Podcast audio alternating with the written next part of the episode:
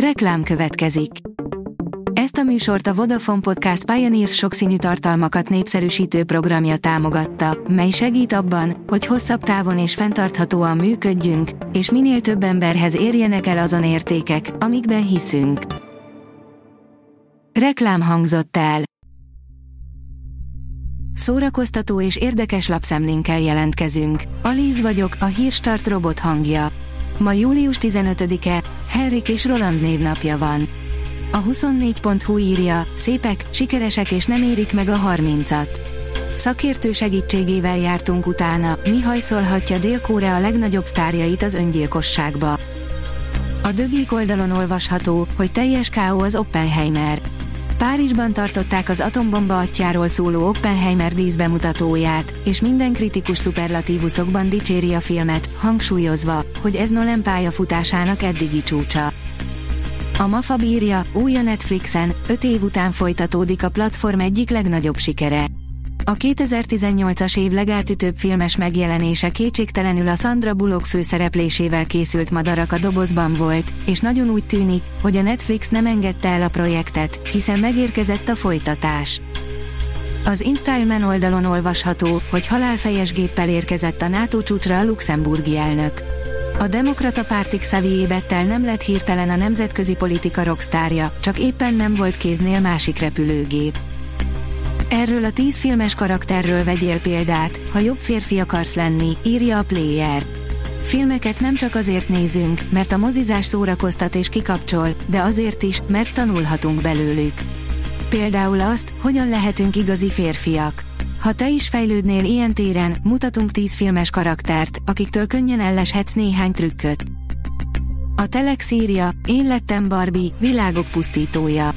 Mi köze van egymáshoz Robert Oppenheimernek és az életre kelt Barbie babának? Az égvilágon semmi, és épp ez a lényeg, amiért az internet az elmúlt hetekben összeboronálta őket, miután ugyanazon a napon jelenik meg az Oppenheimer és a Barbie című film a mozikban. Ez pedig nem csak nagyon vicces, de a mozi jövőjére is hatással lehet. A Blick írja, sok nevetés és feledhetetlen klasszikusok, ajánlunk hét tuti filmet szombatra. Nem nehéz jó filmeket választani a szombati tévéműsorból, hiszen ahogy az lenni szokott, hétvégére erős választékkal készültek a csatornák. Ezúttal leginkább a végjátékokra koncentrált a válogatásunk, de néhány igazi maradandó filmklasszikust sem hagyhattunk ki az ajánlónkból.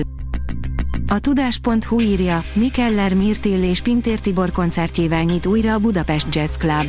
A könnyed sanzonokat és feldolgozásokat megszólaltató Mikeller Mirtil Pintér Tibor duó koncertjével nyit újra július 18-án a Budapest Jazz Club, a fellépést Jam Session követi, közölték a szervezők. Az anyagi problémák miatt június végén bezárt Jazz Club közleményében emlékeztetett, hogy a hely működtetése továbbra is kihívást jelent. A Refresher.hu írja, tényleg látnokok írják minden idők egyik legsikeresebb rajzfilm sorozatát. Hat alkalom, amikor a Simpson család megjósolta a jövőt. A Simpson család alkotói időnként hátborzongatóan jó szimattal trafáltak bele a jövő történéseibe. Ebben a cikkünkben ezekből a jövendölésekből válogattunk egy csokorra valót. A Librarius oldalon olvasható, hogy az utódlás kapta a legtöbb jelölést, de nem biztos, hogy lesz díjátadó. Az utódlás, a The Last of Us és a Fehér Lótusz című drámasorozatok kapták idén a legtöbb jelölést a tévés Oscarra, az Emmy díjra.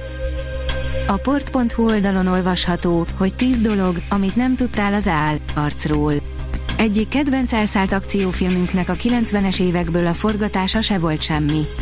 Mutatjuk a legizgalmasabb részleteket. A Hírstart film, zene és szórakozás híreiből szemléztünk. Ha még több hírt szeretne hallani, kérjük, látogassa meg a podcast.hírstart.hu oldalunkat, vagy keressen minket a Spotify csatornánkon, ahol kérjük, értékelje csatornánkat 5 csillagra. Az elhangzott hírek teljes terjedelemben elérhetőek weboldalunkon is. Köszönjük, hogy minket hallgatott!